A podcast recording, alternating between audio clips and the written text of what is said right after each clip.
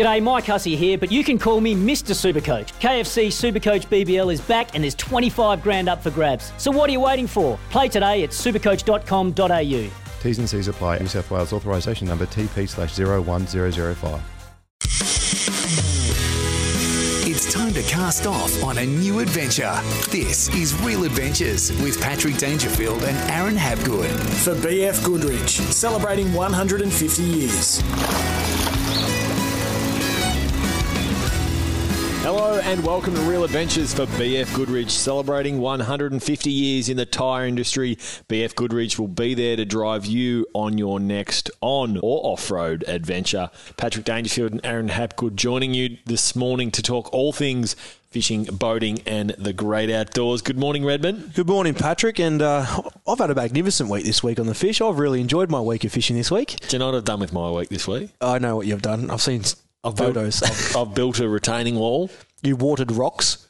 Yeah, but built a retaining wall, and I'm not sure how much retaining my wall that I've built is going to do. But Did you actually build it?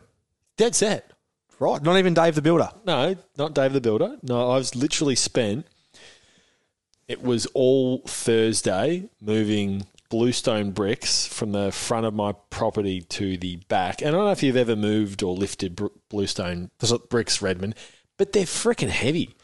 So we sort of started, and, and then in the end, I ended up uh, concreting, you know, putting the I'm just looking at the Brick- photo the- now. the those are there. the, the bricks and mortar, and I think I've done somewhat of a decent job. It's a Dangerfield job, so it's sort of half-assed different stages, but How's the strings? No, it, was, it was a bit of work. I'm actually impressed. So you did that. That's one more question. You did that. I had the trowel out, Yep. and I did it. Yep. At the end of it, got a little bit of um, like uh, what's it called? Um, use it when you're cleaning dishes. Scara. Yeah, well, like what's what's the other? Not the scourer. What's the other? You know, maybe it is a scourer. The, the rough stuff. Like a like the. This is yeah, usually the me. steel wool. Jeez, we started well. Apparently, so after it sort of dried for a little bit, then I rubbed that over the top, just cleaned up the mortar. It looks bloody good, mate. I'm Pat's landscaping. I'm impressed. Pat's You'll be, and you'll be whinging for two weeks about it, won't you? Oh, I'm still recovering from it. It was two days ago. I'm still recovering from it. Oh, Um, jeez. Nice one. speaking of sore backs, you've got a sore back for a very different reason. My word, you have nailed the snapper. I've had a massive week on the water, and I've. Like, don't get me wrong, I love my job and I appreciate my job, but it's still work. But I've had one of those weeks that I've thoroughly enjoyed, like really enjoyed. I headed over to Western Port, uh, which I don't get to do very often, Pat. Uh, and those will be in shock that are listening. They'll say, "Geez, you Western Port, like it's the bay around Melbourne." But I live in Ocean Grove. For me to get to Western Port is one hour on the ferry, then one hour to Western Port minimum. Then to get around the other way, it's over three hours. Like it's a long way for me to go, especially when I have everything there sort of on offer here for me yeah, at my front say, doorstep. It's it's quite similar Yeah. in terms of what it fishes, how it fishes. Well, one thing that I want to say is if I wish that I had West, I could swap the bays. I know, I hope Port Phillip doesn't take this against me because I thoroughly enjoyed fishing Western Port, and the reason for it is the tidal impact that it has through their pat. It is phenomenal to watch how fast this tide changes. Mate, I fished with Gwaine and Crago, uh, Soul Guide crew, and watching Gwaine navigate through Western Port, we went through like an area. He goes to me, "Don't try this if you're by yourself." I'm like, "What?" Look around two hours later as we're going past, and it's a kilometre of mud, and we just drove through there in two metres of water. That's Oh, how really? much the tide changes. Like when I say kilometre of mud, I'm not talking like I'm talking a kilometre out. Like it's that's how much the tidal impact impacts there. And it um, we started off on the whiting around the middle spit there, and phenomenal like to, to fish with that tide. You know how much I love tide. I always talk about tide, and I believe it's a place that I would work out quite quickly. Uh, I think I would enjoy fishing there with the tide. So we did the whiting in the afternoon uh, on the ebb tide. Uh, yeah, ebb tide. So we did the whiting. We got there around the mid tide, and we got some beautiful fish. I landed a few fish around the fifty centimetre mark, Pat, which was always great to see. That pro- that that's the number, I guess, in Victoria, uh, angling on the whiting side of things. Fifty is that metre flathead. And working the squid strips with what, uh, with what size hooks? Uh, Standard whiting hook. we were using because they were bigger fish. I was using this uh, the four uh, the size four worm hooks. Yep. Uh, on I was still using my exactly the same rig as Port Phillip, uh, extended paternoster with twelve pound leader, and I had a obviously braid on just my generally my Port Phillip whiting rig exactly the same, and obviously I get tied in Port Phillip Bay as we all know the where I fish down Queenscliff. It works quite hard and very similar tidal strength because we fished an area where at the edge of a bank because we're on that full moon. We knew the tides were going to be quite weak, so we wanted to find where the tide actually was going to run. So we fished the edge of that bank. We got some seriously big whiting. We landed sixty of those, which was great because Crago hasn't got to get on get on them too much, and I know that his mum and dad love eating fish, so they, he got to take a lot of fish home, and Gwaine did as well. I actually ended up giving mine to our good friend Paul Worseling, to be honest, we're on the way back because he can't catch any. but we um Hey, go easy on my man, Pete Up. we um uh, do like Paul. Yeah, we headed down to uh, on the squid, and we got some beautiful squid for some fresh snapper bait. Uh, and then we headed down to the snapper, and we started. We got to the snapper early because we did so well on the whiting, and we had the end of the um, we had the end of the um, what do you call it? The end of the ebb tide, and we're fishing down the bottom of Western Port, the west eastern entrance. And Gwaine goes, "Oh, look, we might pick up a couple of fish here, but we need that flood tide to start." Because of the full moon, the way it works into the dark, we're going to get fish then. Sure enough, we, we started there. We got two fish around that two and a half, three kilo mark. We got a, two nice gummies around eight to 10 kilo. And then the tide went to nothing. And then by the time we moved, it's so hard to explain. By the time we moved across the channel, and I'm not joking you, across the channel to the other side of it, the flood tide had already started where it had only just stopped there. So similar to Port Phillip, I know where the tide's going to work at times, blah, blah, blah. Gwaine did the same thing. And I'm not joking you, we're only in six metres of water and we would have landed close to 40 snapper from two kilo, one, one kilo, two kilo, right up to six and a half kilo. We We're using one rod each. You cast it out, and difference with Port Phillip, I've never caught a snapper in tide, Pat. So I've never had tide in the ocean. There's no tide. I've never had tide to catch snapper, even in Port Phillip Bay. Yep. So I've only ever unweighted fished them. We're, we're using three ounce sinkers, like a like I fish for gummies in the South Channel. And sure enough, we cast it out in the sinker, rod holder, snapper comes up, bang, and they screamed off of that tide. And it was really good fun to catch some snapper. I still think Port Phillip Bay snapper might go a little bit better. Uh, not better. I shouldn't say better. It's just it's different different. Yeah, I believe that the snapper in Port Phillip, there's no tide. They sort of go everywhere and pull line out. Where with, I think because we're in such shallow water, the initial run was great. That real hammer and zzz, scream off run, it took off. And then it sort of turned its head and they come up the tide, similar to a gummy shark in the tide in Port Phillip and in Western Port. So they come up the tide and, of course, head knocking as a snapper do. Then they take another run up the boat and then you sort of put them in the net. But I think the tide works in your favour. So the fish tacks up in the tide. So So what? Awesome so what's, fun.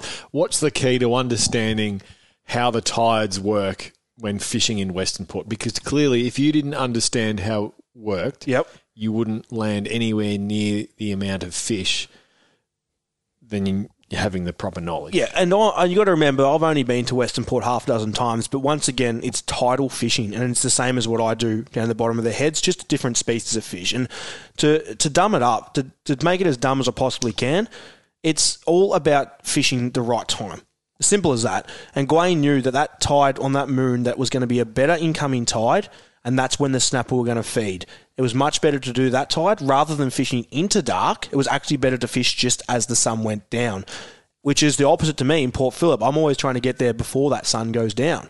So he knew exactly where to be at the right time, understanding where the tide starts before it stops. Like there's so many different places in Western Port, and I'm not going to be saying I'm an expert there, uh, so I won't talk like one. I've got a lot to learn there. I've got uh, in my head, I really want to learn how it works. I don't think it'll take a lot because I've I'm, I've got my head around tides and how banks work and how ocean currents affect that it's going to pull harder in this spot than the other, which basically Gwayne just summed it up and everything he said it was just made sense to me. So if you do want to fish Western Port, go there with an open mind that you need to allow for tide and be in the right place at the right time. And Gwayne does this literally for you. Pat on Salt Guide. He explains it in his report. You need to be here on this tide. You need to be here. And I'll say, Western Port, I reckon it's a fantastic fishery, but a little bit harder to fish for your average punter. But well worth, well worth heading over there and uh, trying to learn it and catching some beautiful fish on offer. And the fish were, I found they were a lot redder in colour over there. So obviously the heavier reef that we're on, but Port Phillip was just as good. Pat, I got back and on the, on the Wednesday I got back and I headed out on the Thursday and I started at eight thirty and I got my bag at King George Whiting because the swell. I know you drove down the coast a couple of times. How big was the swell during the week? Absolutely pumping. That mm. Thursday particularly was just massive. massive. So we had that dirty water. Now I spoke about the squid eggs going to get laid. which they would be, but I could I physically couldn't see them because it, the water was so dirty from the swell. What does that mean? It means the whiting are going to go well. So I fished the whiting, eight thirty or nine o'clock. We started. I was done by ten thirty. I went to the middle of Port Phillip Bay. Have not been done a day trip, and we ended up catching. Oh, if we didn't catch sixteen to eighteen snapper up to seven and a half kilo, middle of the day, four way, three way hookups. It was my first proper daytime session this season, the only one I've done, and I thoroughly enjoyed catching them during the, during the day. Do you know why? Didn't have to get up at three in the bloody morning. so that was really good fun. But in saying that, fantastic week. Got a snapper. I got a nice gummy as well. And um, yeah, it's really shaping up like the season for the, for the summer season. We are now in summer, so it's really, really looking good. And water temps coming up. Kingfish can't be too far away. The sharks, I know of a couple of makos and threshers being caught. So the variety of fish around Victoria is fishing phenomenal. I know up the New South Wales coast, a little bit early for the marlin, but up a bit high off Burmy, but up a bit high. They're really starting to show, which is great. Tasmania.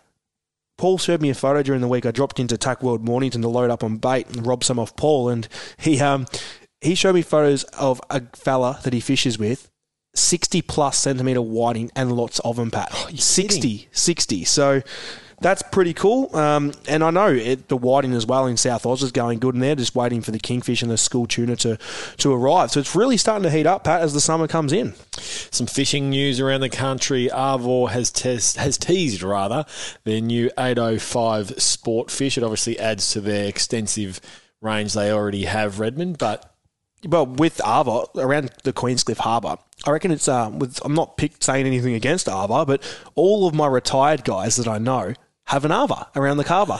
I'm not joking you. There's there'd be a dozen of them that I'm friends with that all have Arvor boats around the Queenscliff Harbour. They must be comfy. I've, ne- I've only ever been on one. uh, Isaac Heaney, one of uh, the AFL's best players, he's in the market for a new boat at the moment. I think he's looking into a, an, an Arvor. Outboards or inboards? Outboard. Going on outboard, yeah, because a lot of them have inboards in them. They do. This is a um, very much a, a trailable boat. It's going to start at around the 130 mark with a with a 225, um, and and pushing up a bit higher than that. Obviously, they they make them you know well in excess of 10 meters. Some of their their models. So that's an exciting one. The other one is Veach. Now we know Veach for their um, their 27 footer, which they make. They've also recently, uh, or this week, teased a 23. So something a little bit more manageable in terms of its size. Um, and I'm sure that's something that, that punters will be keen to go on as we see sort of this thirst for maxi trailable boats that are able to be towed right around the country, yet still be able to reach the Marlin grounds 50k offshore in, you know, seven and a Bit of half slop. seven and a half minutes. um, Shark Week finished up. Shark Week finished up on Foxtel. I, I love Shark Week. It's great, isn't it? I think it is one of the most enjoyable things to watch on Foxtel. Is it Shark Week every third or fourth week? It seems to be that. I think because people love watching it. I still watching Rodney Fox whenever I see him sort of on different docos around, um, well throughout Shark Week, but when they're talking about sort of South Australia, the fact that he sort of survived the three and a half meter shark, I think it was that attacked him, twelve foot long. Um, there's the stories from him. Quite astonishing. Uh, 10,000 yellowtail kingfish Redmond have been released in Fremantle. That'll be interesting to see how that goes regarding pelagic fish and the likes. Absolutely. So this has been um, sort of an, an initiative uh, by Recfishwest, um, which is great to see. They're continuing that sort of stocking program, and I think if we can promote that in, you know, every state sort of gets on board, then the fishery is just going to be. You know, it, it's going to be so strong. And the, the thing about releasing sort of the juvenile kingies, they grow to nearly five kilos in 18 months. So the Yeah, growth fast. rate is quite astonishing to see. So not quite as fast as the um, Dolphin fish. well, not the dolphin fish, but if we uh, if we skip down the Tasman, um, Huon Aquaculture announced on Facebook uh, a little while ago that over fifty thousand Atlantic salmon had escaped from one of their Tasmanian fish farms. So, not sure it's a great thing for the. Um, the local environment, but if you're a fisherman, you're probably going to get some decent, uh, some decent catches. Uh, we've got to get to a break. Make sure you download our Real Adventures app. If you do, you send in a question for our social club, and we announce you as the winner. You win yourself a CFX three, all heading uh, into Christmas. It's a great gift to give your loved ones, or better yet, just keep it for yourself, Redmond. You're listening to Real Adventures. Up next, the Social Club uh, for BF Goodrich. And don't forget, once again, download our Real Adventures app, win yourself a CFX 3. You're listening to Real Adventures for BF Goodrich, celebrating 150 years. Welcome back to Real Adventures for BF Goodrich, celebrating 150 years. It's time for the Social Club. If you've got a question for Aaron or I, make sure you shoot it in. If we announce you as the winner each and every week, we are giving away a Dometic CFX 3. It's got a built in ice maker. It's an absolute cracker in time for Chrissy. Tim French is the first question, Redmond. For casual recreational use, is it okay to buy cheap eBay braid or would you spend the money and get something decent from your local tackle shop? Uh, that's actually pretty good question. Uh, braid's expensive, Pat, and we did speak about last week on how to make it cheaper. And if you want to listen to any of our shows, download the Real Adventures app. You can find it on any smartphone, and you'll be able to go back and listen to our previous shows on your phone when you're traveling down the highway or whatever you're doing. So, back to the question you want to be. The problem with buying cheap eBay braid is it will work, it's cheap, but it's very, very thick. Yeah, it is. So if you are going to buy it, and now I'm trying to, I've never used it, but I've seen a lot of people that have. I- I've bought it previously. Yeah, I I haven't. I know Robbie bought uh, even the Kmart stuff that he bought was quite. It was. It said I think it was ten or twelve pound on the packet, and it was as thick as my thirty pound. So it's he caught he catches whiting on it, no different to myself. So I can't argue with it, but It depends. Well, it depends how much. I would think it would depend how much you're going to go out fishing, and of course, what your budget Yeah, is. that's the key thing, the budget, because braid is bloody expensive, so it's about making it cheaper. Even when you want to so sp- spool your reels, buy 300 meters and only put 150 meters, or even 100. Say you buy 300 meters of uh, 10 pound for whiting. You can do three reels, do 100, 100, and 100, and just back it. You can back it. You can take it to the tackle store, and they will do it for you, whatever tackle store you deal with. But And it's good to. I think it's good to go to your local tackle store because you can ask these questions face to face. You can talk about the fact that you know I don't want to spend eighty bucks on three hundred meters of Yeah. you know twelve pound line. You know what are the alternatives? You know, like you said, can I back it with something Yep. and then have the final hundred meters? I I think when it comes to buying sort of cheap products from overseas, and I, I experienced this a couple of weeks ago um, with my fly fishing reel, which was I, I bought it ages ago, I hadn't had the opportunity to use it, and I've sort of been getting back into fly fishing down the Otways, and I bought it from Hurley's Fly Fishing um, in Melbourne. So I called him up. I said, "This is the, the problem I'm having. I'm not sure whether it's a bearing." So he said, "Send it in. Um, if there's nothing too wrong, we can fix it ourselves. I'll send it back. Won't cost you a thing. If there's if if um, you know there's a bit more to it, we'll just let you know." Yep. So I send it in. I think it was back within three days. He said, "No, it was fine. We just went through whatever it was um, in store, and no cost."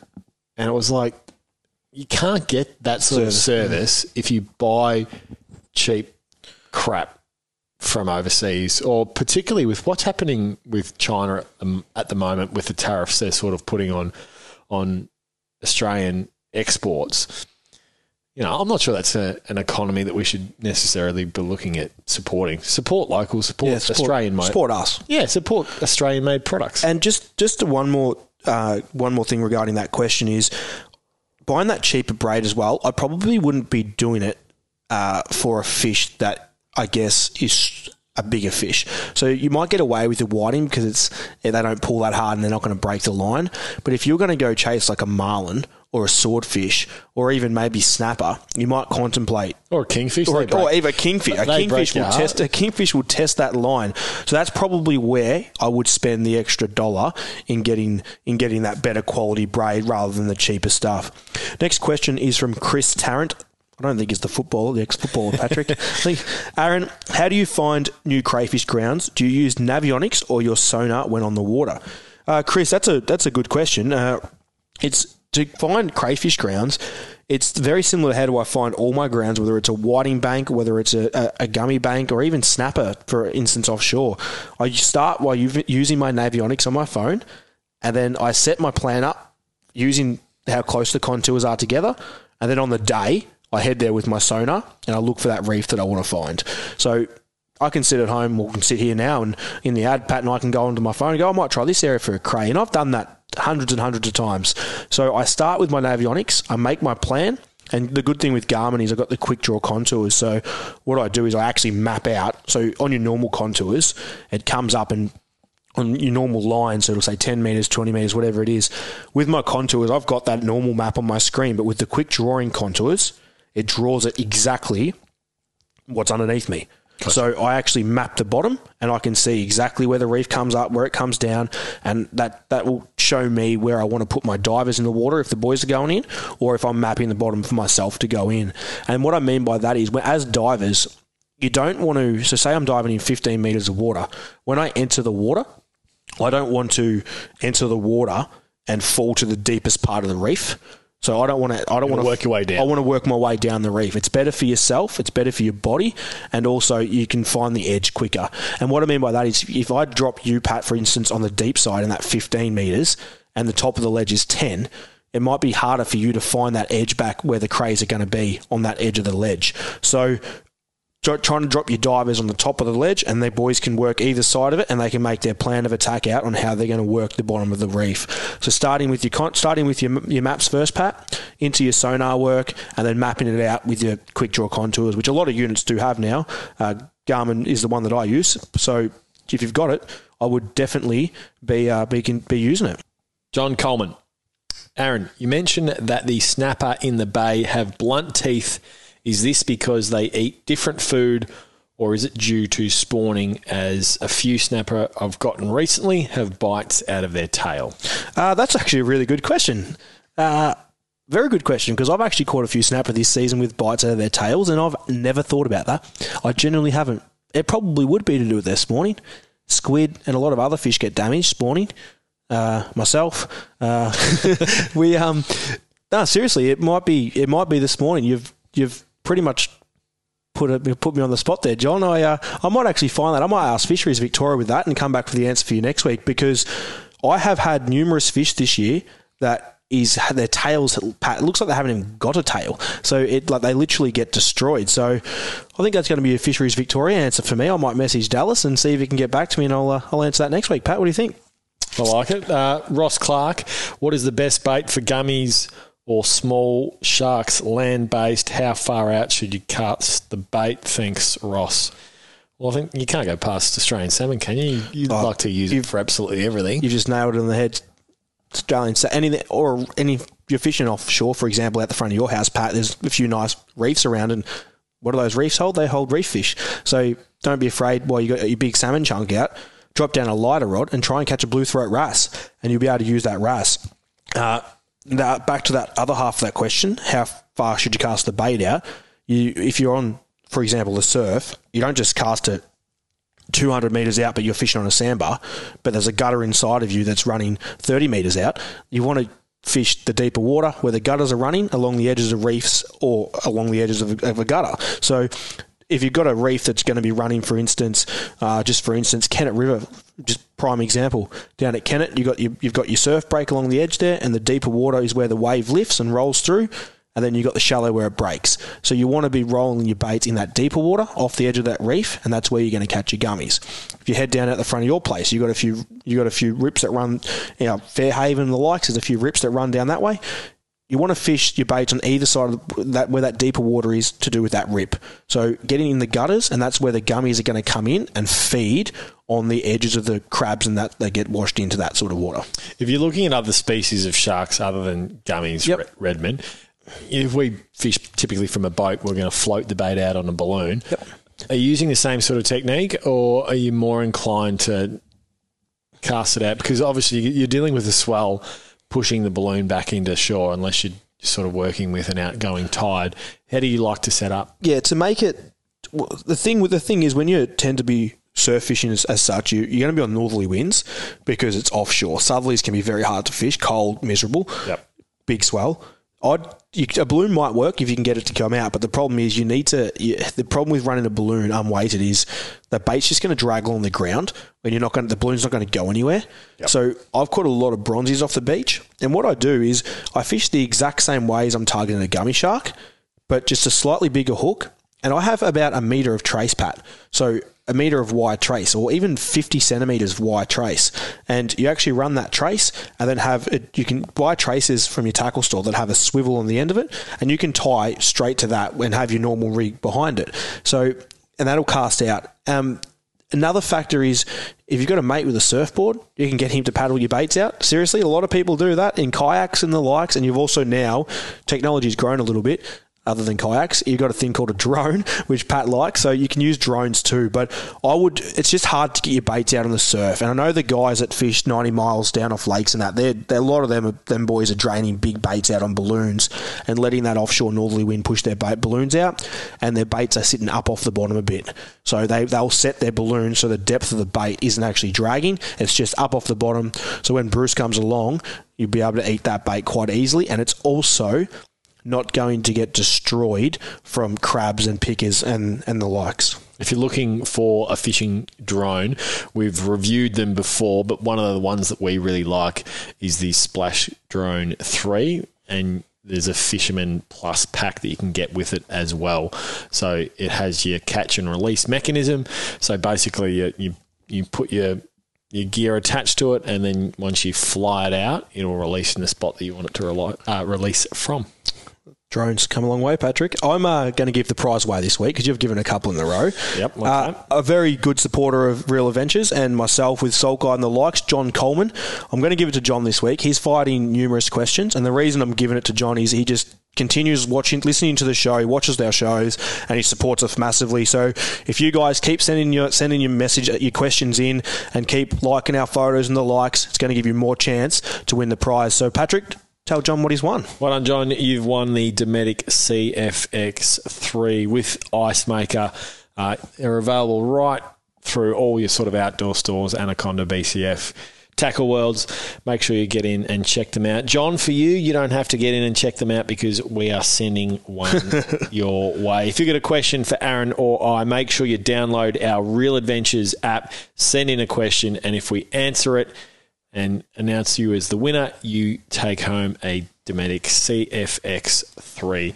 This is Real Adventures for BF Goodrich. Get up to $150 cash back when you purchase four or more BF Goodrich passenger tyres. Get in before September 30. On Real Adventures, it's time to get all aboard for Dometic Mobile Living Made Easy. Welcome back to Real Adventures. It's time for All Aboard for Dometic. Take control of your outdoor adventures like never before with the Dometic CFX3. Our special guest this morning is Managing Director of Real Brand Fishing Apparel, Barry Sullivan. Good morning, Baz. Morning, Patrick. How are you, bud? Going well. Now, you've had a, uh, a very big week on the cod. It's been the opening to the, the cod season, which uh, excites everyone that enjoys sort of freshwater fishing right throughout Victoria and New South Wales. And the fish really well this week, Baz. Yeah, look, you know, especially after you know the COVID lockdown, um, you know, there was a lot of people normally really look forward to cod opening, but this year it was extra special. And you know, fortunately, we got things under control well enough for, us to go and enjoy some quality time with mates. And uh, yeah, put ourselves to the test to try and catch that iconic Murray cod. So the areas that have fished well over the, the sort of past week, it, it's only just opening opened up on the, the 1st of December. Um, can you just talk through with us why it's important to have that closed season first and foremost? Yeah, well, look, um, it, it is really important. Uh, from the 1st of September right through till the end of November is closed. That's uh, and that's when you know you get a lot of um, spawning activity, um, and the the way the cod behave is they get you know they travel long distances to go to a spawning ground upriver, and when they uh, are protecting their eggs and then the babies, uh, they are very very aggressive and very vulnerable. So you know if you were to you know drop a, a lure in front of them, you know whether they're hungry or not, they will attack that lure just to to basically warn it to stay away from from their eggs or babies. And you know, it, it's good to make sure that when they're in that vulnerable stage, you know that they are protected and can do their things to keep the uh, river systems healthy and sustainable for the fish population. They're a bit of a an odd. Um, there's an odd measure, way of measuring Murray cod when it comes to what's a, an edible and catchable fish versus something that's undersized or oversized. The minimum is 55, the maximum 75. That's obviously to protect those really big breeding fish. Exactly right. It, it, does two things. It gives the juveniles a chance to, you know, to get through that vulnerable stage where where they're a bit um, naive and, and will just about eat anything, and they are prolific around the lakes and rivers, which is great healthy sign. And then, you know, that's up until the 55 centimetre um, beginning slot where you can keep them. And then the 75 centimetre and, uh, and beyond for the top limit uh, really protects the, the breeders of the future. So yeah, it's, it's, amazing how many cod you get that are between 50 and 55 centimetres. So yeah, you, you, actually return quite a lot of fish. Uh, you nailed an absolute monster a couple of days ago on Lake Eildon. Talk us through and talk us through the techniques you've sort of been using uh, to target well, the cod. It wasn't actually a couple of days ago. I'll, I'll confess. Um, Eildon's a special um, uh, situation in that there is no closed season for cod. Uh, so I actually went out for a bit of a practice with a mate of mine, Andy Hill, uh, in the Stavey, and we were just we got there super early, and I was uh, flicking surface lures, uh, and one I was particularly using was a Mega Jackall Pompadour. It looks like a small plane banging across the surface, and uh, yeah, it was about twenty past six in the morning after getting up about three thirty to get there. And uh, yeah, Whooshka uh, up against the bank, this massive cod hit. And um, my mate Andy was at the back of the boat, and uh, he actually thought I'd fallen in. It, it exploded with that much noise, and then it was game on. Uh, you know, it was just using the, the bait caster and a, and a reasonable rod to try and control it and uh, try and work the electric motor at the same time and navigate the snags, but managed to do it. And Andy did a ripping job with the net, and uh, yeah, I was ecstatic. Uh, know, it's probably the, the, it's the biggest cod I've caught on surface lure, and it was you know you know, right up there, a bit less than a metre, but still a magnificent fish. And uh, yeah, was re- released back into nature uh, with no damage done, and one very excited fisherman. uh, look, as we start to sort of head in towards summer and the school holidays start, for those that haven't fished for cod before or looking to get into it with their their kids and with the family, what are your recommendations? Best places to fish that's sort of accessible and easily accessible for families, um, and just yep. the techniques that you used in, in order to, to chase them.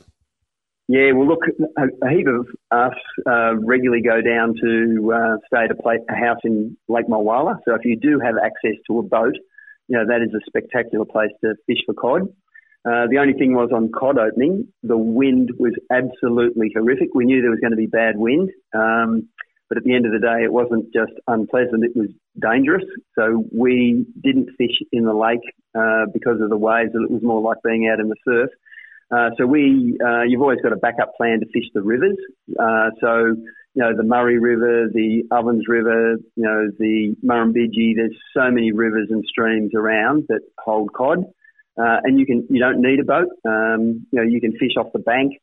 Uh, and you don't need, you know, your four dollar, five dollar bardi grubs um, that are like gold, and you know you put them out there and it gets eaten by a carp, you start crying. You know you can use the traditional um, mozzarella cheese uh, that works extremely well, is economic uh, and productive. And you know for those who are looking for a bit more of a challenge, casting spinner baits, casting hard body lures, uh, getting up early in the morning and, and using first light uh, for um, surface lures is a spectacular way to fish for cod, and just cast up against uh, you know any sort of structure, you know submerged logs um, next to trees, you know up against willows.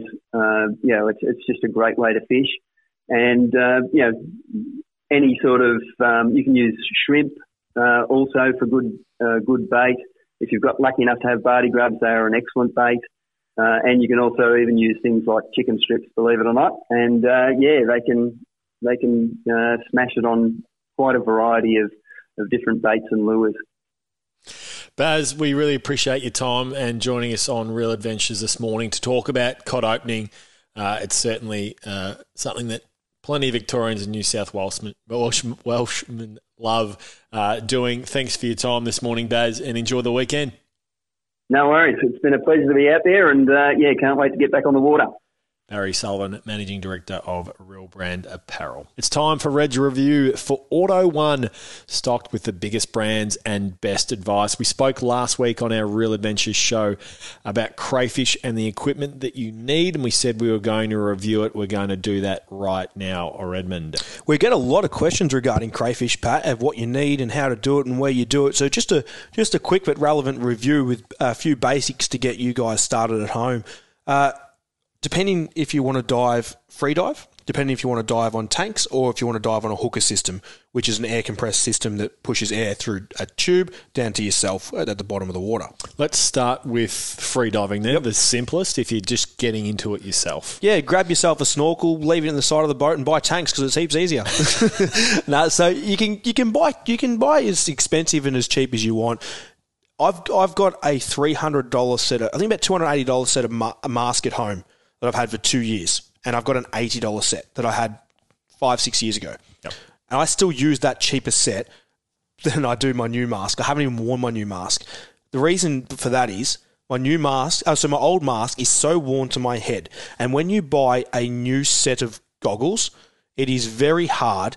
Not very hard, sorry. It just takes time to get them right. And what I mean by, excuse me, what I mean by getting them right, I mean the fogging just keeps happening. They have a film. So a good way, if you do buy a mask for around 120 bucks, say, which will be a, a, good mask for yourself, an average mask with a snorkel, that will what it will do is you can run toothpaste over the inside of it and act as a cutters, and you'll actually take that layer of film off, Pat, which is the bit that fogs up. You can also buy fog. Uh, fog resistant spray, I guess you call it. It's like a gel as well that comes in that you can put it on before you go down you need a wetsuit. Now, I've got a Cressi wetsuit, I think it is, and I think I paid $250 online, and it's a, it's a 6 mil. I go 6 mil because I do not like being cold. You don't have to spend $1,000. I only dive during the warmer months because I don't enjoy driving when it's cold. It's not something I like to do. So, so if, if you're a surfer and you've got your four three. Is yep. that going to be good enough? It's going to be fine in summer, obviously. But it if you definitely deeper, definitely work, but the four three gets cold on me. It's not great. It's uh, it will work if you're just trying to get into it. And the thing with snorkeling and, and we're, we're talking about free diving from at the moment. The difference between free diving and having um, having your uh, having tanks is you're quite active free diving, so you're actually a lot warmer. So you're constantly up, down, swimming around. Where a tank, you're just cruising along the bottom at temperature, at that same temperature at 15 meters. Where if you're an average free diver, you're only going down three meters, maybe five meters. I'm yep. said average. I'm not talking about experts, just your normal punters. Yep. So your free dive, you need your goggles and snorkel. You need your wetsuit. You need booties, which you can get them for 30 bucks from Rip Curl. Any brand, doesn't matter. You can grab flippers. Uh, I don't have anything fancy. I you can bet 120 bucks you'll pick up a good set of flippers for, and that's like that's about right. And I, I know I bought a set last year for the same price. Does me the job. Something really important that you do need, and this is for so what I'm covering now is basically the accessories for all of the diving I'm talking about because the free diving will come into all of it. So take that on board. Is a weight belt. Now, if you're a shallow diver, for example, free diving, you'll need more weights to get down to the bottom. The thicker your wetsuit, the more you're going to float. So it's going to be harder. So if you're only diving three to five meters free diving, it's hard to stay down the bottom. So you'll need extra weights. You might need it might be four weights for yourself. It might need seven weights for yourself. You just get a weight belt. I think mine has just one, two, three, four. I think I've got five pockets that I run a kilo and a half weights in. So I, if I'm diving shallow, I actually end up putting two weight dive weights into the front pockets just to get me down shallower to hold me on the bottom because I'm on tanks to get me down to the bottom. And that's the same you're going to need with free diving too because it's very hard to stay down the bottom. But you'll need to do that depending on your size of your body and the size of the wetsuit you've got. Now, the I'll go into the reef stuff in a second. Just going to go into tanks quickly. Tanks are expensive. They're 400 bucks each. You need to get them serviced every year, which is uh, quite a bit of money too. But I really like tanks. I think they're safe. Bit different to the hooker system. You run out of air, you have to come up. You can't get the bends as such. You can if you do the wrong thing, but I'm talking average. We're on the hooker system. If I find a crayfish 45 minutes and I know I need to come up because my dive watch is telling me to come up, but I see that crayfish, I'm probably going to keep going until I get that crayfish. So it could be an hour later and it could get me sick. So that's why I like tanks. I have to come up when I run out of air. The deeper you go, the quicker the air goes. So it shrinks, expands as you come up. So there's so many different avenues that we can talk about today, but I'm just going to get back into it before I get off track. Tanks, 400 bucks. The wetsuit we've spoken about. You need a BC, which is a jacket. You can buy a whole kit, which is your BC, uh, your, your regulators, you, and they even throw in computers now that go on your on your wrist, which is pretty much the main stuff that you need. And you're going to be looking at maybe a thousand bucks. You might even find some for discounted for eight hundred, and you can get right up to obviously five grand if you want to spend that. But I only have a thousand dollar set, and it does great for me. Free diving the hooker, they can be about two and a half to three grand in themselves. You need to change filters regularly. They work really well. You've got unlimited air. Great for shallow diving, not super good for deep diving. They don't on your average hooker system. So, but the good thing with that is you have nothing on your body other than your weight belt, and you can get into crevices where crays are much easier than you can with dive tanks sitting on your back. So, pretty much summed up what you need with the rough prices. And the areas you're going to look for is any reefy system anywhere, basically. It's the easiest way to explain it. They're southern rock lobster. They live in rocks and reefs. So if you can go out there between two meters of water anywhere, right up to as deep as you can dive, you're going to find yourselves crayfish. So for a good set, for, oh, just just quickly, Pat, for a good set of diving for a hooker with all the gear, you're probably looking at three to four grand. Uh, you're also looking at uh, probably maybe for the dive tanks, maybe 1500 in total, maybe 1800 in total with two dive tanks, which you need.